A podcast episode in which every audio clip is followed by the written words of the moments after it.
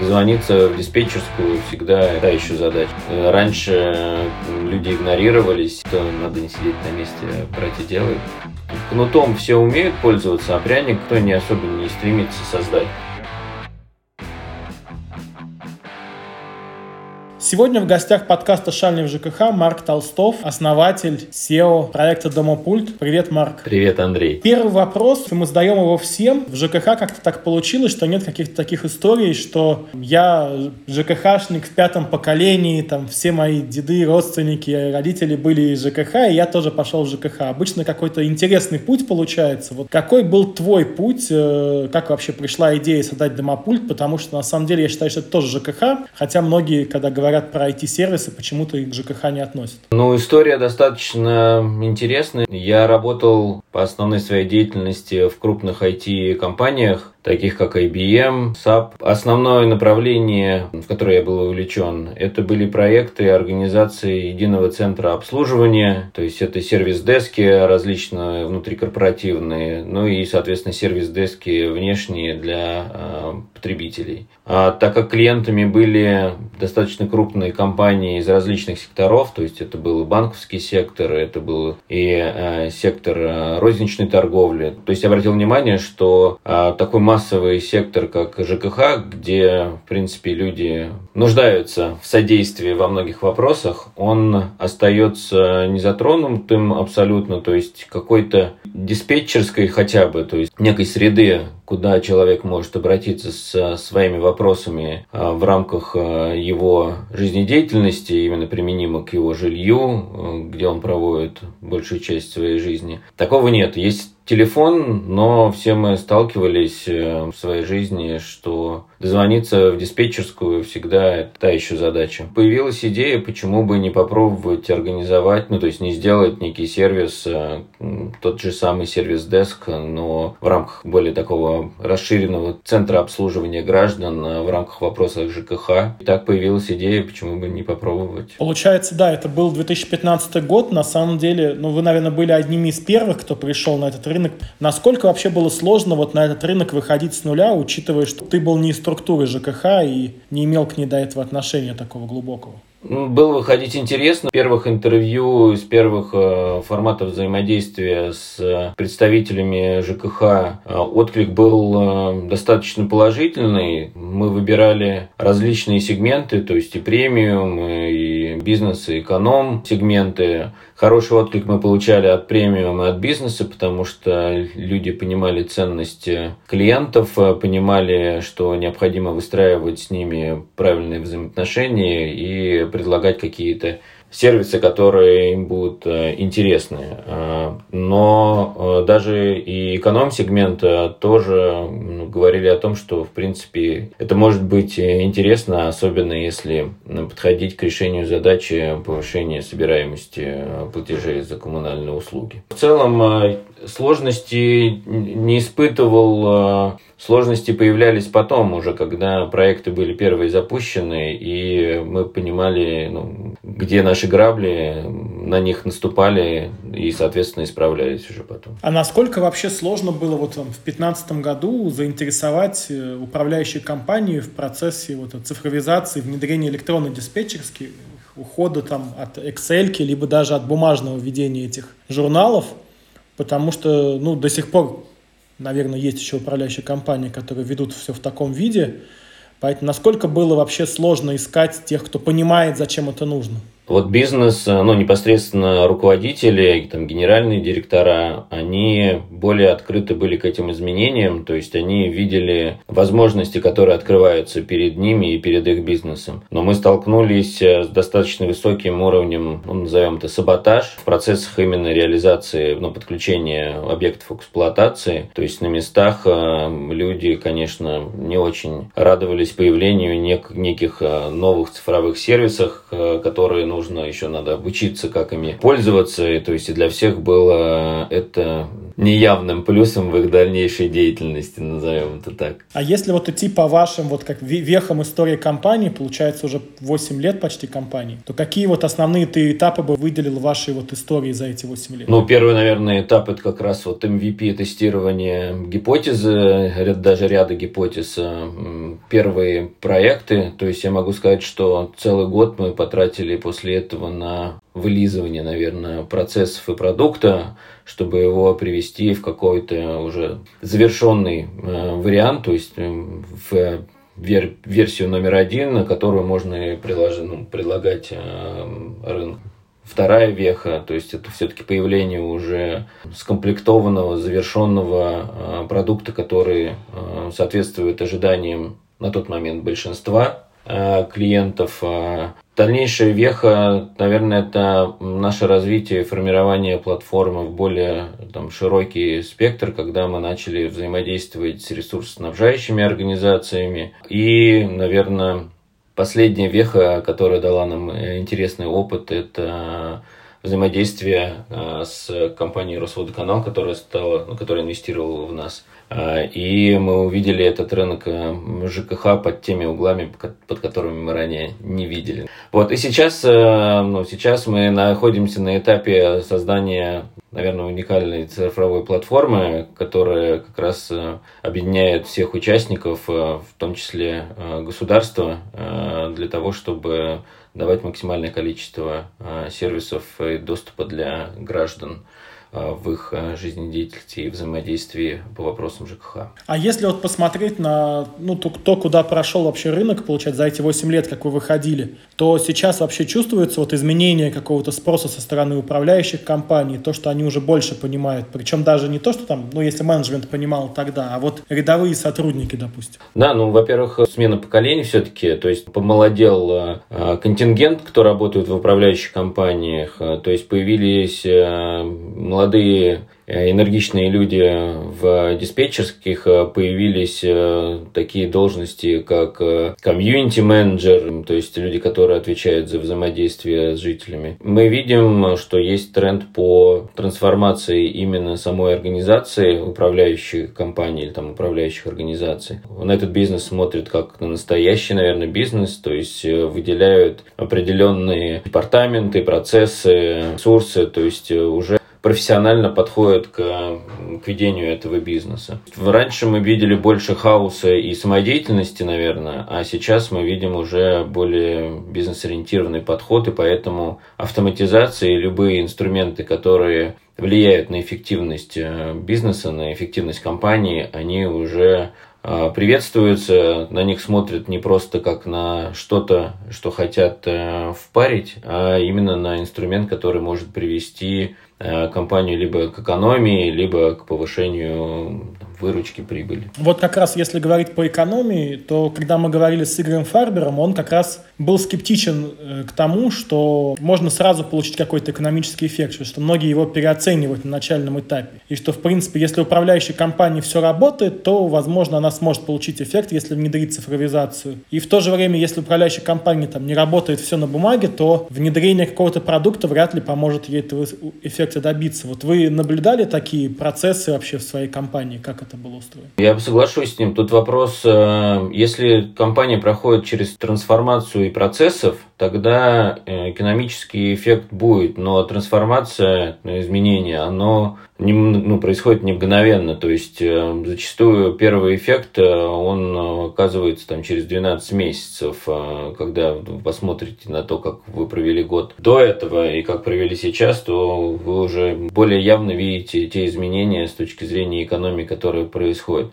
Экономия вряд ли является самоцелью для многих организаций. Мы не любим экономить, ну и в принципе как бы вектор лучше зарабатывать больше, чем где-то экономить. Ну и плюс э, еще российский бизнес, он очень социально ориентирован, и э, такие процессы там, сокращения, увольнения и корректировки персонала в России не очень частое явление. Поэтому мы видим, что часто происходит переориентация именно сотрудников а, с одной деятельности на другую, либо мы видим, что в рамках планирования на будущие периоды происходит оптимизация там, ряда ресурсов, средств э, или перенаправление людей. А насколько вот даже если не экономический эффект, то вот повышение лояльности, возможно, удовлетворенности жителей влияет на процесс выбора? То есть насколько это стало значимой метрикой на рынке, на которой ориентируются управляющие компании? Вот в этом как раз э, все мы, э, ну, участники цифровизации ЖКХ, мне кажется, достигли очень хороших результатов. Раньше люди игнорировались, сейчас, мне кажется, каждая организация начинает следить, мерить NPS, может быть, не использует эти сложные аббревиатуры, а пытаются следить э, и оценивать э, влияние их деятельности на настроение, на лояльность э, жителей. То есть в этом плане мы видим колоссальный сдвиг и изменения в принципе, в ЖКХ во всей отрасли. А если говорить подробнее о том, что ты говорил сейчас, и вот вообще о концепции умного города, где там как бы одна из частей умная ЖКХ, то как это все должно строиться? Потому что, ну, не, было несколько попыток зайти на эту тему э, с разных сторон, и в итоге как-то это все тихо-тихо умирало как э, на уровне либо идеи, либо презентации, то вот где мы сейчас находимся и куда дальше пойдет этот процесс, вот, и где тут место ЖКХ? Мы в свое время находились как раз в рабочей группе при Минстрое, а, как раз а, в рамках формирования этой концепции там, умного ЖКХ, умного города. По моему субъективному мнению, происходит конфликт интересов даже так среди всех участников, потому что концепция умного города – это концепция, которая движима государством. То есть у государства есть определенные цели и задачи в рамках а, создания и появления этого умного города. То есть эти цели, они зачастую связаны с энергопотреблением, понимание там, логистики, ну, решение логистических задач, управление, в принципе, городом как из единого окна и понимание, как э, все органы жизнедеятельности города взаимодействуют друг с другом. А для участников, которых а, обязывают обслуживать эту концепцию, у них э, зачастую цели совсем другие. Концепция умного города подразумевает энергоэффективность, то есть это умное потребление природных ресурсов, это экологичность, а при этом а, ресурсоснабжающие организации, они наоборот э, заинтересованы, так как их бизнес э, связан с... Чем больше они продадут э, ресурсов, тем больше они заработают. Они как раз заинтересованы на том, чтобы энергоэффективности там в домах особо не появлялась, потому что это напрямую влияет на их результаты бизнеса. То есть они таким образом меньше будут продавать, меньше будут получать. И в итоге они никак не заинтересованы. То есть только через регуляторное управление э, всеми участниками э, этого процесса, а именно появления э, умного города,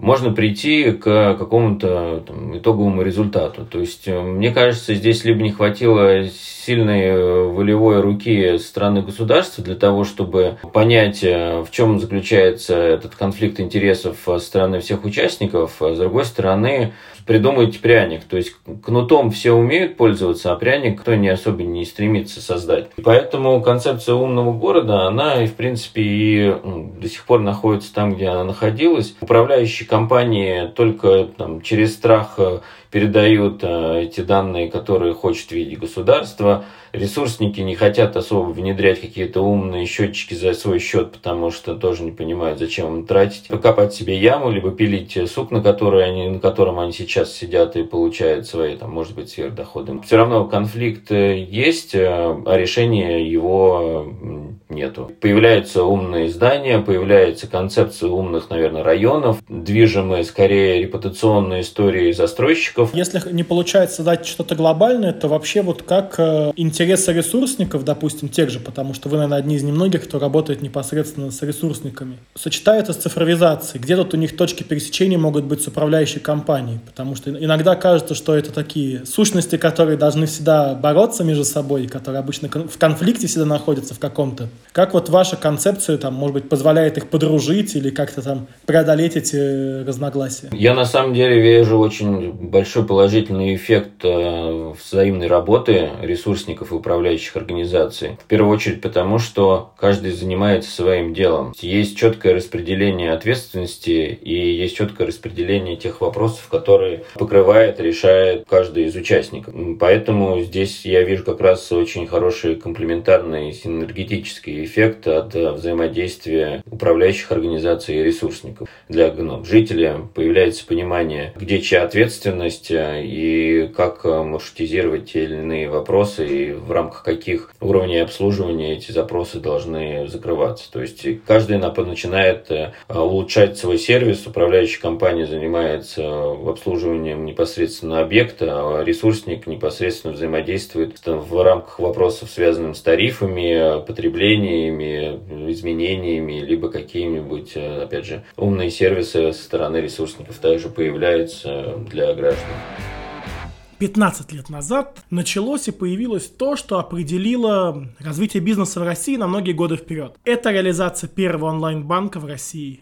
Это был банк Тиньков кредитной системы. Мы его сейчас называем Тиньков банк, а он назывался Химаш банк, но вот 15 лет назад началась реализовываться концепция первого онлайн-банка в России. Можно проводить множество цитат аналитиков, экспертов из 2008 года, что банк без физических отделений невозможен, что это консервативная сфера, что людям обязательно надо иметь точку контакта, глаза в глаза, нужно смотреть на операционист, что вопросы могут решаться только в том случае, если вы придете в банк лично. Ну и огромный скепсис вообще к концепции онлайн-банка без отделения, типа, ну, игрушка, Олег Тиньков играется, на самом деле из этого ничего не получится. Я думаю, таких мнений из 15 лет назад будет большинство про Тиньков Банк.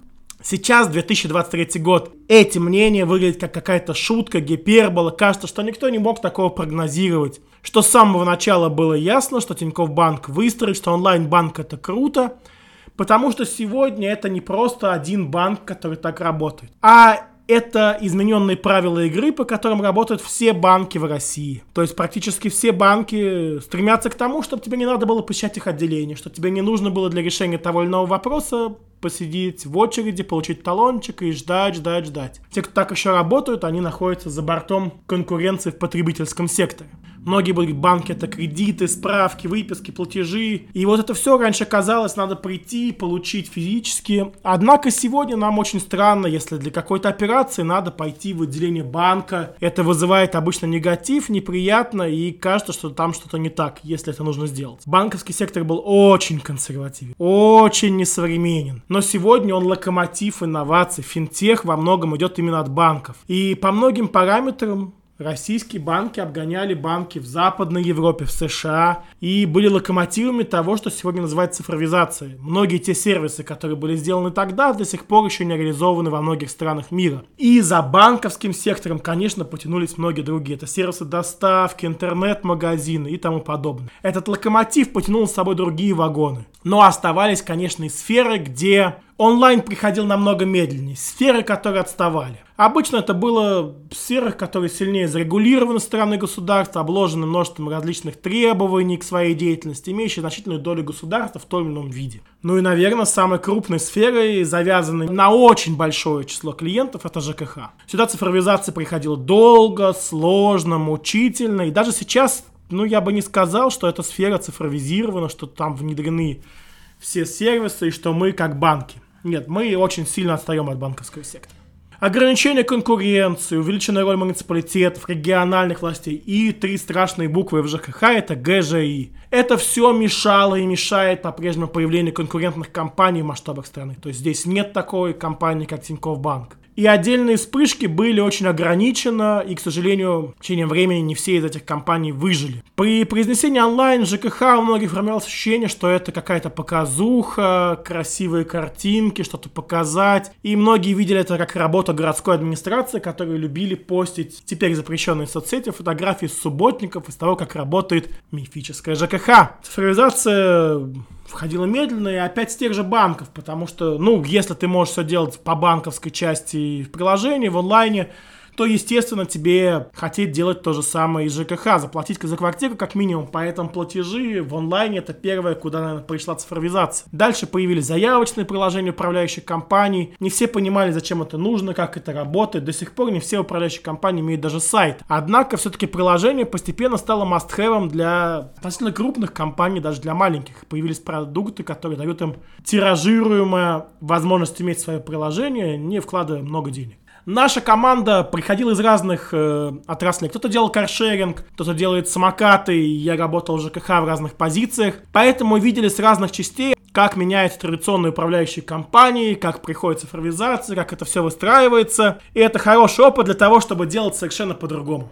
И совершенно по-другому это создавать цифровую управляющую компанию. Это делать этот процесс с нуля. Это не просто иметь приложение, нет, конечно. Это означает, что все взаимодействия с жителями, подрядчиками и всеми процессами идут через мобильное приложение. Это основной канал взаимодействия. Весь офлайн, который пока остается на первом этапе, это дополнительно, это не основное для выполнения регуляторных требований, но первично именно приложение, именно сайт и именно взаимодействие в онлайне. Деятельность управляющей компании максимально раскрывается, начиная от подбора подрядчиков по всем видам работ, который раскрыт для собственников дома. Все видят договоры с подрядчиками, все видят все условия, все видят акты выполненных работ.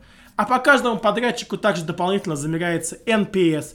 В случае критического падения уровня NPS можно поменять подрядчика на нашей платформе. Кроме того, по всем взаимодействиям по платным заявкам, по разовым заявкам замеряется CSI. Это тоже делается для мониторинга подрядчиков. Таким образом, мы можем получить marketplace с рейтингами подрядчиков и подборах на отдельные дома. Огромная проблема в ЖКХ – это регламентные работы. Если вы когда-либо читали договор управления, там часто написано по мере необходимости, по мере надобности и такие общие фразы, где непонятно, а вообще там проводится ли осмотр фундамента, делается ли какие-то анализы, как это вообще делается, потому что в целом, как работает обычная управляющая компания. Она набирает людей в штат, нам нужен хаусмастер, вот он есть, он работает 5-2, 8 часов, и он что-то там хочет, что-то делает, и мы не совсем понимаем. Мы считаем, что процесс должен быть максимально оцифрован. То есть все такие неизмеримые виды работ, как по мере необходимости, по мере надобности, должны быть оцифрованы в конкретный процесс. Это должно быть как задача в приложении исполнителя для конкретного работника, чтобы ему появлялась задача и собственник мог в дальнейшем увидеть, как он ее выполнял, что он сделал, как он провел эти работы и это максимально раскрывалось. Следствием этого подхода является уход от модели найма и штата. Когда вот типа мы такая традиционная жековская управляющая компания, такой хороший жек, набрали людей, и они нам что-то делают, но зато смотрите, какой штат у вас есть на доме. Вы даже можете их увидеть с 9 до 18 часов в режиме 5.2. Мы переходим к качеству. То есть важно не то, сколько людей вы можете видеть на доме. Важно, как и сколько работы по регламентам они выполняют. Все регламенты оцифрованы, проверяются, все отчеты проверяются, все акты выполненных работ проверяются вами. Соответственно, получается, что это партнерский подход, где мы ищем партнеров, которые могут выполнять и давать качество работ, а не просто давать проведенные часы на объекте. Многие, наверное, кто работал в ЖКХ, часто видят, что самое популярное, ну, часто не обманывая себя, является нахождение на месте, выпивание чая, общение. Вот этот момент мы хотим полностью исключить. Мы хотим, чтобы управляющая компания занималась только управлением только работать с подрядчиком. Была так э экосистема, которая является страховой сущностью профессиональной для собственников и позволяет этот пул партнеров по обслуживанию дома подобрать, запустив мощнейший процесс конкуренции. Не ориентируясь, что вот у нас есть сотрудник в штате, и он будет работать, и может быть когда-нибудь мы его уволим, наберем другого. Нет. Максимальная конкуренция подрядчиков. Партнерский подход, который позволяет людям заработать больше денег. Это тот подход, который позволит нам уйти от пресловутого ЖЭКа. На уровне идеи, мне кажется, мало кто может с этим поспорить, кто хоть раз пользовался традиционным банком и банком, который в онлайне. Потому что экономия, а если вы посчитаете, сколько времени вы сэкономили вообще за свою жизнь, вы будете очень довольны, это не один отпуск, скорее всего, будет. Как это будет реализовано? Ну, об этом мы расскажем в одной из следующих вставок в нашем следующем выпуске. Слушайте нас, а мы продолжаем слушать наш подкаст. И мы реализуем эту идею вместе с сервисом Butler, первая цифровая управляющая компания на рынке ЖКХ России.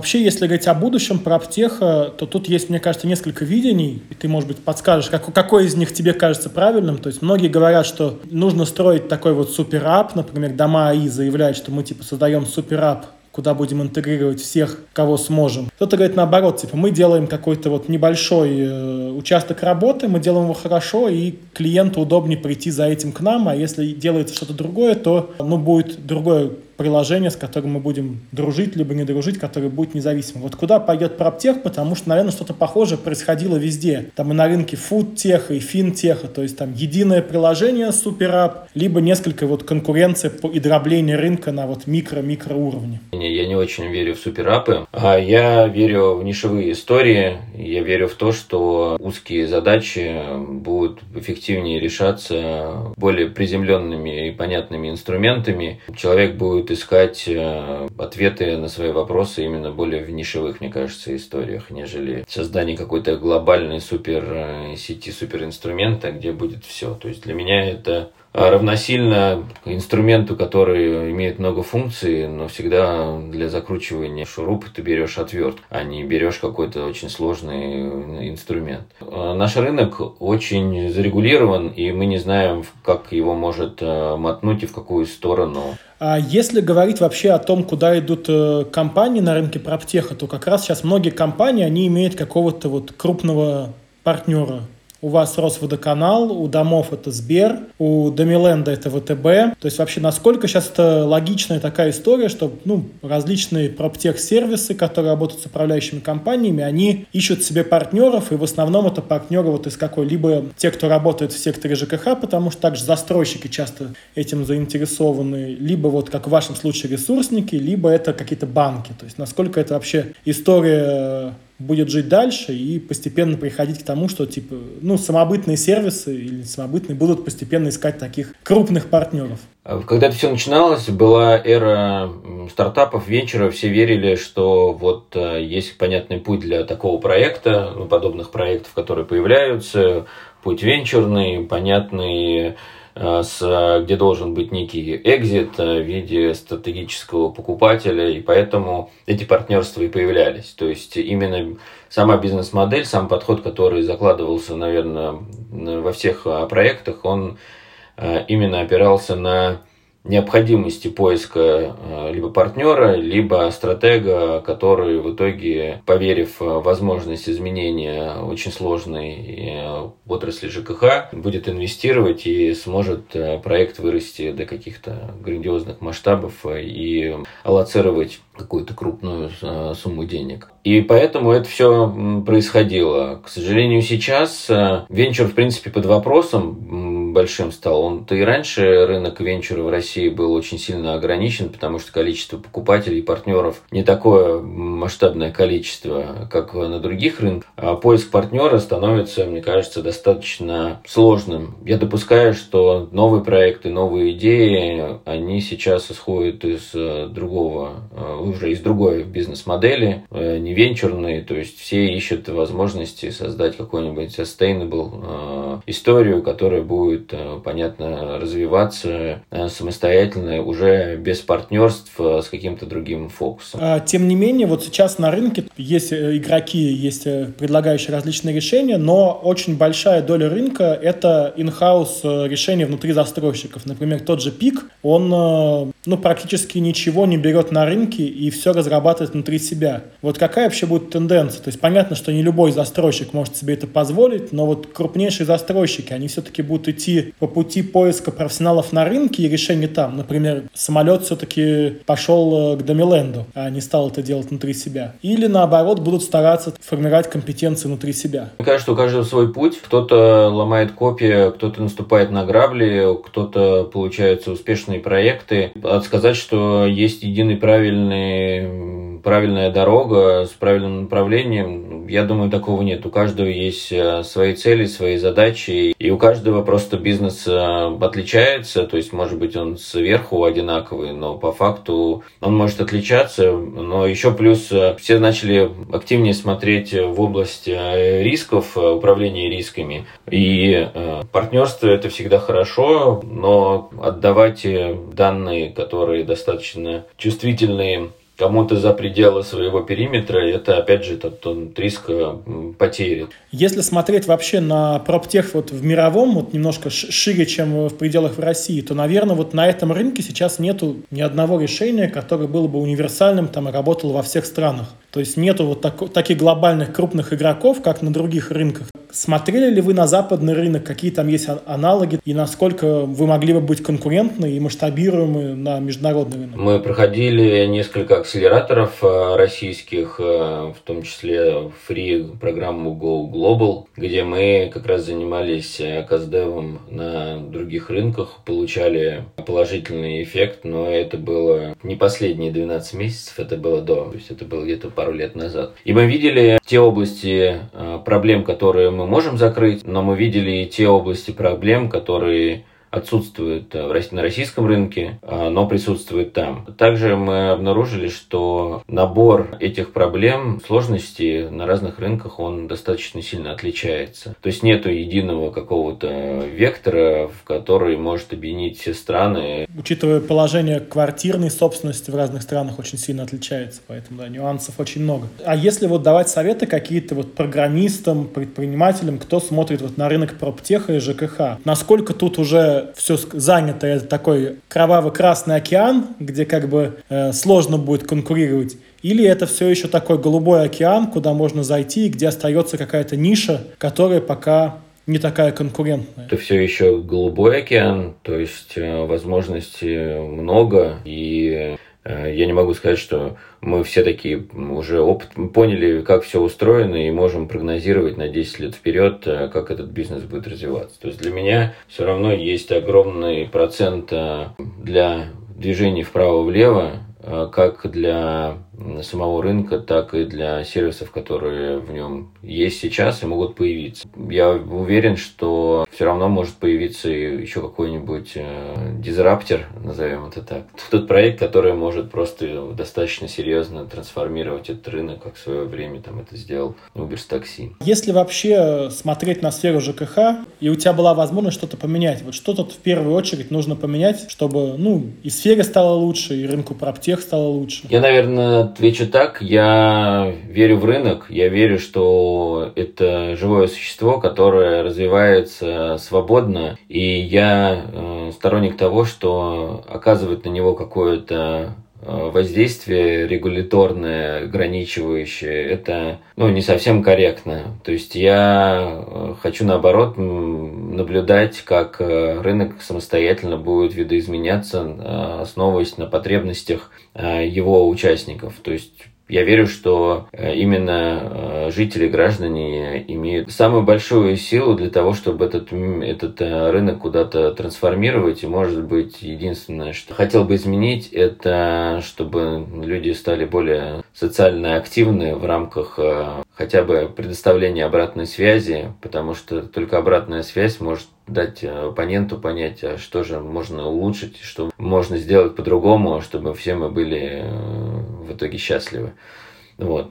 Молчание всегда приводит к либо бездействию, либо к э, додумыванию, и додумывание, оно там предположение очень часто оказывается э, ну, неправильными. То есть даже в если мы возьмем э, управляющие организации 8 лет назад, э, ты, когда мы задавали им вопрос, а что вы, что вы думаете, думают ваши жители по тем или иным вопросам, их ответы и реальная картина там, по итогу, когда мы делали опросы уже жителей, она кардинально отличалась, потому что там, управляющие организации не были открыты для получения этой обратной связи, то есть для того, чтобы стало все хорошо. То есть люди, ну, я верю, что люди делятся обратной связью именно для того, чтобы помочь, а не для того, чтобы критиковать. И мне кажется, вот эта открытость в совместном подходе решения и поиска проблемы, оно приведет нас к более светлому будущему во всем. Если возвращаться к вопросу управляющих компаний, кадров, ранее ты говорил, что там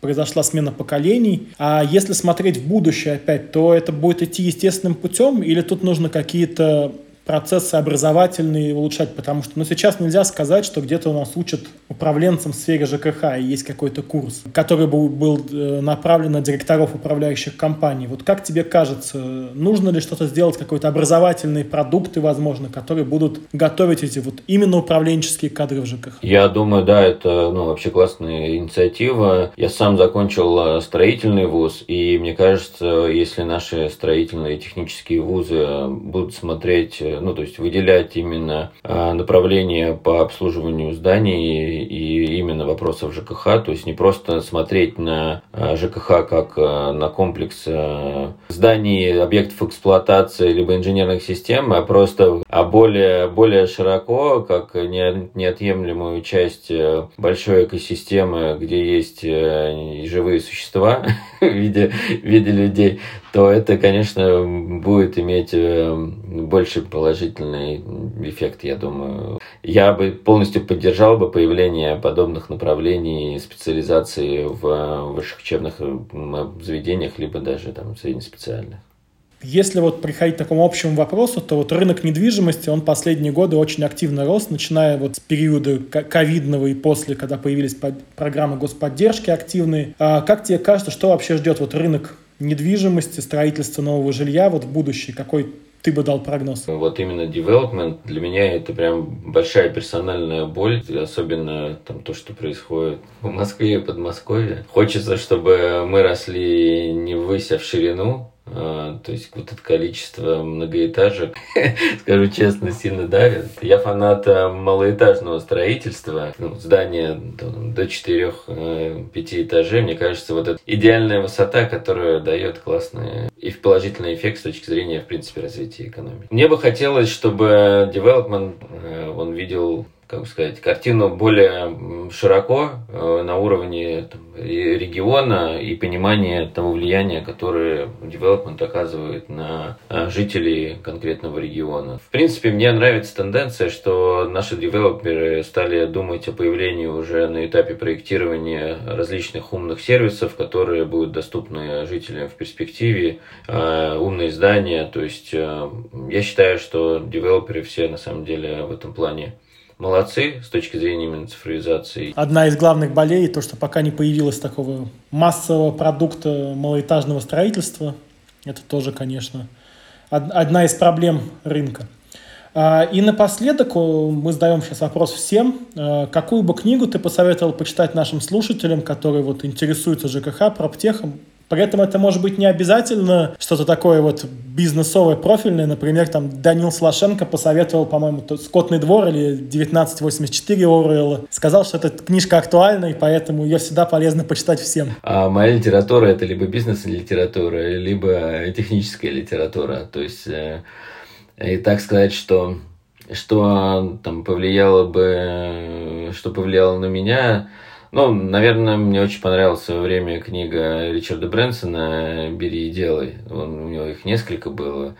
А мне кажется, это хороший, особенно для, для начинающих, это хорошее произведение, которое может э, все-таки заставить что-то попробовать сделать, но опять же не гарантирует положительного результата. Здесь хочется сделать, опять же, э, некую, некий дисклеймер, э, что то я считаю, что предпринимателями не обязательно становиться. Это не должна быть самоцель для людей. А можно отлично любить свою работу и делать э, ее качественно даже в такой интересной отрасли, как ЖКХ. То есть общаясь с людьми, там, нашими клиентами, особенно вот с этой интересной ролью, которую стали называть комьюнити-менеджер, который взаимодействует с жителями, видно, что э, есть много вопросов и есть много интересных э, вызовов, э, которые эти люди сейчас э, решают, будучи наемным работниками, и все от этого получают наслаждение и, и кайф. Но то, что надо не сидеть на месте, брать и делать, если это внутри есть какой-то порыв, то я думаю, книга Брэнсона будет неплохим вариантом для того, чтобы попробовать. Большое спасибо, Марк, тебе за этот подкаст. Было очень интересно. Я думаю, наши слушатели найдут для себя какие-то новые моменты. Спасибо большое за приглашение, за возможность э, говорить и обсудить такую интересную отрасль, которую все пытаются игнорировать, но она всегда находится рядом со всеми нами, область ЖКХ. Спасибо тебе, Андрей.